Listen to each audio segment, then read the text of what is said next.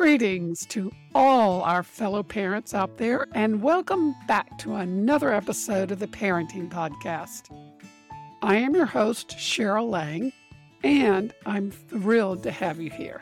In this era of ever-advancing technology, the challenges of modern parenting can sometimes feel overwhelming. I mean, have you ever found yourself so frustrated that you consider just raising the white flag and surrendering on that digital battlefield? Believe me, you are not alone. We've all been there. And that's precisely why we've devoted this series to unraveling the intricate relationship between families and their digital devices. Today, we'll explore the pivotal role you play as a media mentor for your family. You are the guiding force steering your loved ones through this ever-changing world of cyber possibilities. Together, we'll explore the complexities and challenges of incorporating digital devices into your daily lives and seek to define a media balance tailored for your unique family. Listen in now as we offer ideas, inspiration, and the company you need on this expedition to make technology work for your family rather than against it.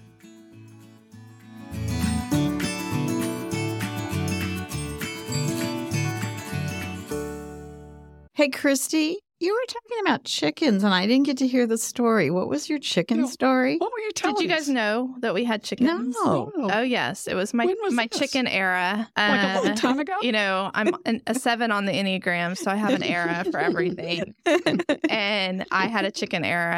I got the bright idea that we were going to have enough chickens to have eggs for our family of 6. And we live smack in the middle of the suburbs, so... Yes.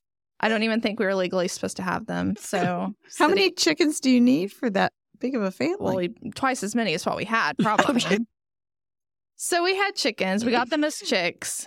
And I mean, before the chicks, I did all the library books, watched all the videos, read all the blogs. Yeah.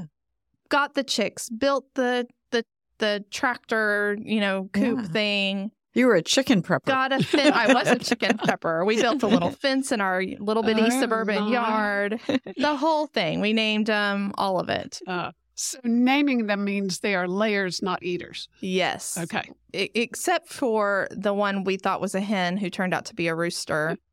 Then he had to go live with a friend on a farm. But I think he was their dinner very quickly. But yes, we went all in on this chicken thing until the first winter. And we realized gunkle girls are not farmers. It was cold to, go out and chip the ice. And then a hawk came and there was death involved and blood. And we abandoned ship very quickly. It didn't look like the beautiful videos. I mean, for a season, the first 2 weeks. Yeah. I think we got early summer and I think we lasted almost a year. Did you get any eggs? Oh, yeah. And it was great because, you'd go to make like a brownie recipe or something and you'd be short an egg. And I'd say, well, let's just, do these chores and wait an hour and somebody will lay us an egg and we'll just go out and grab one. So did you ever get one where there's a chicken inside of it? Well, we didn't have a rooster. Oh, that's right. Do we need to have a talk, Ellen? A bees talk or a chicken and the rooster? Well, we thought we might want to do chickens too until we had close friends that had chickens. Was it Christy? And my kids said, no way. Best laid plans, right? Right. That's so punny. That really wasn't. Yeah. You're a natural. Yes. And I've had so many things. So this is what we're going to do. Mm-hmm. And just 100%. I've had all the same in thing. Head first. All in. So... this is sort of the introduction of what we're going to talk about. But instead of chickens, we're going to continue our conversation on media. Interesting. Okay. Mm-hmm. And how in the world do we as families figure out what to do with screens and devices and media in our families? Yeah. And you know, we've been talking about some of the stats and the big issues, and we don't want to do what happened with you, Christy, and the chickens, information and knowledge. Mm-hmm. Okay, what else? With no balance. Right. Yes. Okay. I remember, after we lost Bill, I was so concerned about yeah. of our family's health. Mm-hmm. Yeah, of course. Okay. Yeah. So I was going to be so strict about what we ate. And I mean, talk about legalistic and kids, we're only going to do this and we're never going to have sweets and have no sugar in the house. And right. we won't touch meat, just all in. Right. No latitude for taste or anything. It's like balance. And then Thanksgiving's coming and the kids finally had the courage to go, Mom, what about Thanksgiving? Because there's nothing healthy in our Thanksgivings. Off-limit foods. It's all stuff. And I kind of, in that conversation, realized, okay, I've moved too far in for what we can really manage as a family and pulled back. And well, I think that's true on the topic we're going to talk to. You know, if you want to change your family's diet, you don't do it the way you were saying. Exactly. You gradually introduce things. You give everybody a chance to change their palates. Right. Mm-hmm. But another commonality between the two is you were driven by great concern for good health. And raw fear is really what valid. Valid. Right. But I was just terrified. Yeah. But that same thing can be true in the area of technology and screen usage, too. The stats are horrifying. Yes, right. And the effects are horrifying to think about. Yes. And so the temptation is to run to the other extreme. Yeah. But then the reality is, here we are in 2023, moving forward. Yeah. It's only going to be more and more tech-driven. And so parents, that's what we want to do. We're going to share a lot of ideas and different approaches. And what we want you to do is take what benefits you, listen to the stats, and decide. That's what we want to say. You figure out as a family. What is your philosophy? Right. How do you want to approach it? And so how about if we do that? We talk about the different things, and then they can pick and choose how they decide they want to establish their media plan to be media mentors for their family. Yeah, I think that's great. I think intention is what we're cheering for. I'll speak as the resident Gen Xer in the room, raising Gen Zers, and it's an upstream swim for sure. But if we can do things with intention, then I think we're one step ahead. And that leads to a plan, which is important. You know, it's good to get a philosophy, philosophy / intention. Yeah. But then it's really good to now, how do I implement that? And that's the hard part, because in our heads, it all works really well. Right. And then at 3:30 on a Tuesday. Yes. Mom's giving in first. Yes, exactly. Exactly. And that's really what we want to do. We want to empower you, share information, but then you do with it what works for your family. And remember, we alluded to this, that it's evolving. Mm-hmm. Yeah. Because let's say you have 3 children under 5. We're going to approach this a different way. Mm-hmm. And some of the things we want to equip you with is different from somebody that has preteens and teens or very established habits, because that's two different worlds. Mm-hmm. Well, and it's evolving on the timeline, too. Yes. Like I've talked about before, tech was different with my older 2 kids than it has been with my younger 2 kids. And so if you have 3 kids under 5 right now, your world's going to look a lot different in about 10 years, not just because of their ages, but because of the exposure and tech that's available. And we can't function without it because it's just geared every day more and more and more. So I think of comparing it a little bit to, how we manage our finances, how we manage our food choices. We're aiming for stewardship of the resources that we have to utilize in our lives. Well, and we're not just saying run away from all media. You're saying let's emphasize choice and quality over quantity. Yes. But not just everybody cut your screen usage in 2. Right. But look at what you're doing. And so we're going to kind of have a landscape approach, and then you pick and choose and maybe use some of the ideas we share. Mm-hmm. And it kind of starts with you and your spouse. Right. Yeah, because you need to be in agreement on that. Mm-hmm. And that can be hard because one may be a really big media person and, talking through the issue together as a couple and what you want to see in your family. Right. Well, I think to take that one step further, you know, get on board with your spouse.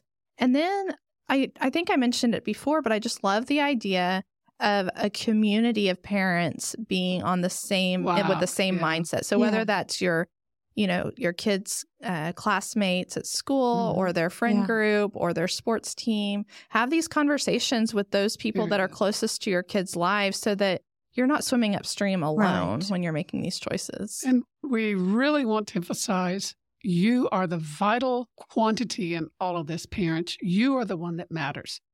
We want you to take hold, to decide what you're going to do and how you're going to do it. And then you can begin to help your children, because for most kids, putting some limits on screen time for most families, that's going to be a withdrawal process. Mm-hmm. And it may be for you and your spouse. Yeah. It may be a withdrawal process. And so it's not something you do overnight. Mm-hmm. It's something you're going to have to slowly introduce to your family. Mm-hmm. If you have younger children, it'll be a lot easier. Yeah. But, you know, in an established home with all ages of children, the older they are, the harder it's going to be. Yeah. I think step one in making a change like this with your kids would be casting vision and getting them to buy in on the why. Yeah. Yeah. And really focusing on the reason you have these values. You know, we want to take good care of our minds. We want to take good care of our relationships and have the positive side of things. Very good. Instead of just putting down the hammer with the rules. I think, you know, even especially young kids, I think they're just like team oriented. Yes. They like to be part of something that's good and working towards something good together. And so I think if you can get kids to, you know, even have cute little chants or whatever it takes to get them to buy into it. Except for what I do with my kids by accident. I didn't realize this was going to happen, but I would always tell them, we don't watch a lot of TV because I don't want you to be a vegetable. So, of course, what do you think they said to their friends next time? You have vegetables for brain. Yeah, there's always that risk. Because we want to do all of this in grace. Yes. Right? So how about if we talk some now about balance? Okay. How can we help parents have a balance between healthy screen conduct and then in-person, like social interaction and activities? So what would be some things y'all would suggest for us to try and approach the balance? Well, I think one of the first things, because I think our goal is maybe to kind of limit screen time and make sure that the screen time we have is quality time, we have to look at ourselves and maybe spend a week looking at how much time am I spending and how am I going to reduce my time? Because it's really hard then to go to the rest of your family and say, okay, we're not going to do this anymore. We're not going to sit all the time in front of the TV, phone, computer, or whatever it is that you're using for your screens. Right. So that's probably the starting place. And if your children are used to a lot of screen time, you're going to have to slowly withdraw. And slowly, you can't just go, now you can only have 1 hour a week. Right. That's probably going to freak them out. Yeah, I think taking an inventory of what we're actually doing is surprising. It always is to me whenever I'm like, oh, my word, 20 minutes has gone by. How much other time am I wasting away? And I know on really a lot of the phones, you know, they can keep track of how much and they'll tell you at the end of the week, you were on the phone, your screen, whatever, so many hours. But that would be probably a first start just even for yourself, because I didn't realize I was using my phone that much. Yeah, just some self-awareness. Yeah. That's good. So that'd be a simple first step. On all your devices, start having timers. There are so many free apps. I know Apple's have it and Google has it also. Free things so you can know how much screen time. So maybe that would be a place to start before you institute changes. Right, just to get an idea. That you are gathering sort of like, I don't know, the COO at a or CFO at a business. First, they need to know how much money are we spending and how much money is coming in. That you begin with that before you say, let's fire people or build a new building. Right. Just to give an overview. Yeah. That would be an initial step. And I agree with you, Ellen. It's shocking. Because you get so used to it, you're just dulled to it, and you don't realize suddenly how out of line this is. And that's where you come back as a couple or as a single parent to say, this is way out of line with what I think. Or you might find out, oh, this is really balanced. I didn't realize we were there. Yeah, I think another thing about that is it's the habit. You know, it's just the habit of having your phone so readily available. Right. Oh, I don't know. Let me look that up. I don't know. You know, and then getting sidetracked, or having your laptop just laying there on the counter. Well, let me research that real fast. And so, you know, I grew up, our TV was literally always on. Yeah. I mean, we never turned it off. I think we had a repairman come once and he was like, well, when is the last time you turned this off? Like, oh, we don't turn it off. But I think that's the equivalent of that now is just always having your phone in your pocket, or your iPad on the table. And so maybe having more intentionality in putting the devices away when you're done using them, rather than just having them in arm's reach at all time, might be kind of a equivalent of that. Because you're not even saying limit your time on them, just make it less available. And I think that's a brilliant idea, that we start practicing turning it off when we're not intentionally using it. Yeah.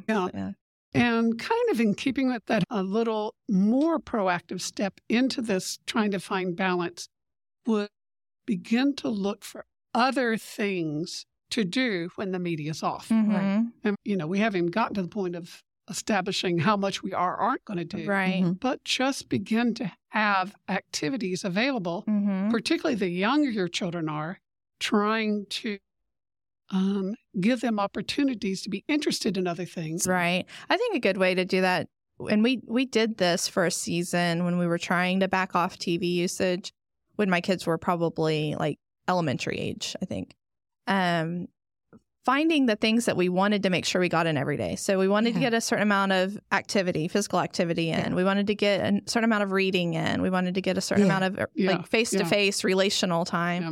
And so by the time we got all those things done, we kind of ran out of time. Yeah. Like I even had some of my kids had little Fitbits. And so I would say this many steps before we could watch TV. Oh, that's good. And so I think if you have, you know, kind of that big rocks mentality of getting these positive things in first, really, and then it's not a no screens, you know, rule. Right. It's just like, let's focus on the good. Yes, because as we weaned our family off of television, it was the same thing, filling those hours with something else. Mm-hmm. And one of the things that in my own life, and I'm so glad I did it, is I found books again.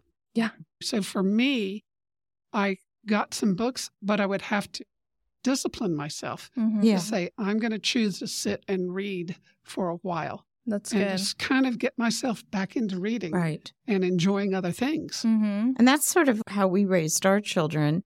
And we, because both Mike and I are pretty avid readers, we would also encourage our kids, take your book for an hour. Mm-hmm. And that encouraged them to kind of start to gravitate to books and other activities. It could be, you know, draw something, make something. Because especially if your children have been used to a lot of screen time, you have to give them some positive things to put their energy in. Yeah. Otherwise, they're just going to follow you around asking, can we? They're bored. Yes. Yeah. And exactly. Because we are, as we've said before, and everybody knows, screens entertain us. And one time I was talking with someone, they said, well, why would you say that? I go, why is it easier to watch a movie than to read the book? Right. Yeah. And they go, that's true. Mm-hmm. And I actually, somewhere there's a, you know, everybody has statistics and everything.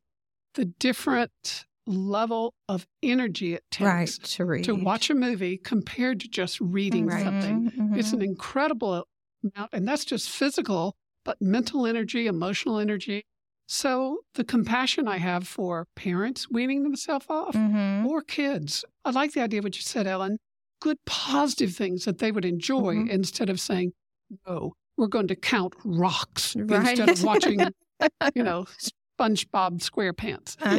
I don't know. Do they still have him? Yeah, I'm sure. They do. You can find him somewhere. But that's what I mean. Not to take that hard approach, but a very understanding approach, and look for fun things to do. Right. I knew a family who had they had a little bit older kids, I think upper middle school, high school, and they were trying to be intentional in this area. And they had a competition to see who could have the least amount of screen time in a day. And I thought that was kind of a fun spin on things. Yeah. You know, parents were included in that. Yeah. Well, we've talked kind of about in positive ways. And one of the things that I've had parents concerned, and I've had professionals that have talked to me about it. And it's, how do you know when it's really an unhealthy response to screens? Yes. You know, There's the word addiction, but not even addiction. How would you know if this is a normal response about it or a dependence? A dependence or something unhealthy. Yeah. You know, since my children are all old and gone now, but I can remember friends who the parents would turn off the TV or the screens and the kid would have a meltdown. So that's a big sign, you know, that they couldn't just move away and do something else. Well, I think we all know our kids and we know what their tantrums or their reactions look like and what we can gauge the extent of their emotion. And so you might just think of that too. Like when they're asked to turn the video game off, is the response I'm seeing something that I would expect to see, or is it something that seems very aggressive? Yes. That's really good. I think maybe the word would be disproportionate. Yes. Christy, that, I'm doing something I enjoy and someone stops me, I'm not happy. Right. But is it an unhealthy response? You're seeing with little ones or big ones, because I have moms that talk to me all the time about their teens and video games, and they go, how do I know if it's moved into the unhealthy? And I think disproportionate response. Also, if you find that they're lying about it. Sneaking to get it on. Really to tell you there's something more here than just missing a game. Right. Or enjoying checking your screens and devices. Or they can't figure out how to engage in something new, something to do. Because they're so used to having screen time. Right. Or their interests start changing where there are things that they used to enjoy doing and now they've got this new game or this new app that they're really being consumed by. And I know that's typical. Like I've had parents approach me many times, particularly about their younger teen sons, saying they're obsessed with this. Obsession. It comes with the age. They enjoy it. This is the new whatever game that just came out or whatever is the, Mom, you don't know, I'm on the 300th level. I've got to get it. So it's youthful enthusiasm. Right. And in the beginning, there's going to be some of that if it's a new thing for them. But like the lying, really having a very strong reaction. All those kind of things. I would be concerned about those. Yeah. That's good. We're out of time today. We kind of waded in the water of maybe begin here. And then we can come back. I want to do that and say, here's some more practical steps. Right. Well, I think first steps is what we kind of talked about in the beginning. Maybe for a week or two, you kind of watch your family's habits and see for a fact how much screen time there is, what kids are using the most screen time, how much you use, because that'll kind of set up, okay, how's this going to look as we start to change our habits. Right. Just being more mindful and asking yourself so that you can communicate to your kids, why is this even important? Right. Why should I be motivated to work in this area? Yeah, that's a good question. You know, instead of saying, oh, no, this is another big thing I have to do in parenting. Yes. But to be excited that maybe this is an area we want to reclaim and use for different things. And to take control as the parents. Yeah, And remembering, too, that even though you're going to get some resistance from your kids as you're making these changes, it really is a gift that you're giving your kids to take into their adulthood. Yes. Excellent. So with that, parents, we would say, remember, hang in there. Keep loving. Keep persevering because it's worth it. Yes.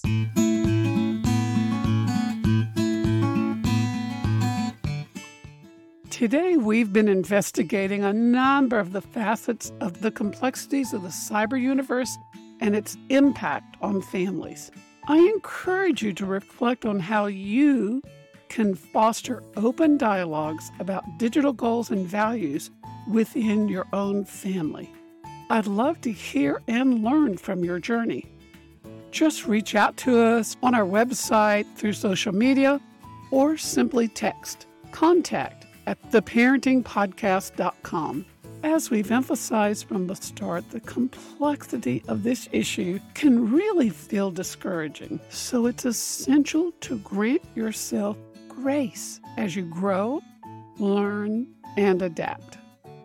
Just like the rest of life, this is a continual process as well that evolves over time as you and your family matures and as technology advances. Be sure to join us in the upcoming episodes where we'll guide you through the process of crafting a personalized family media plan to help your family thrive in this digital age. Thank you for being a part of our TPP community. Until next time, remember that you have the capability to utilize technology to nurture and steward your family with love, knowledge, connections, and intentionality. I look forward to having you with us again next time at the Parenting Podcast.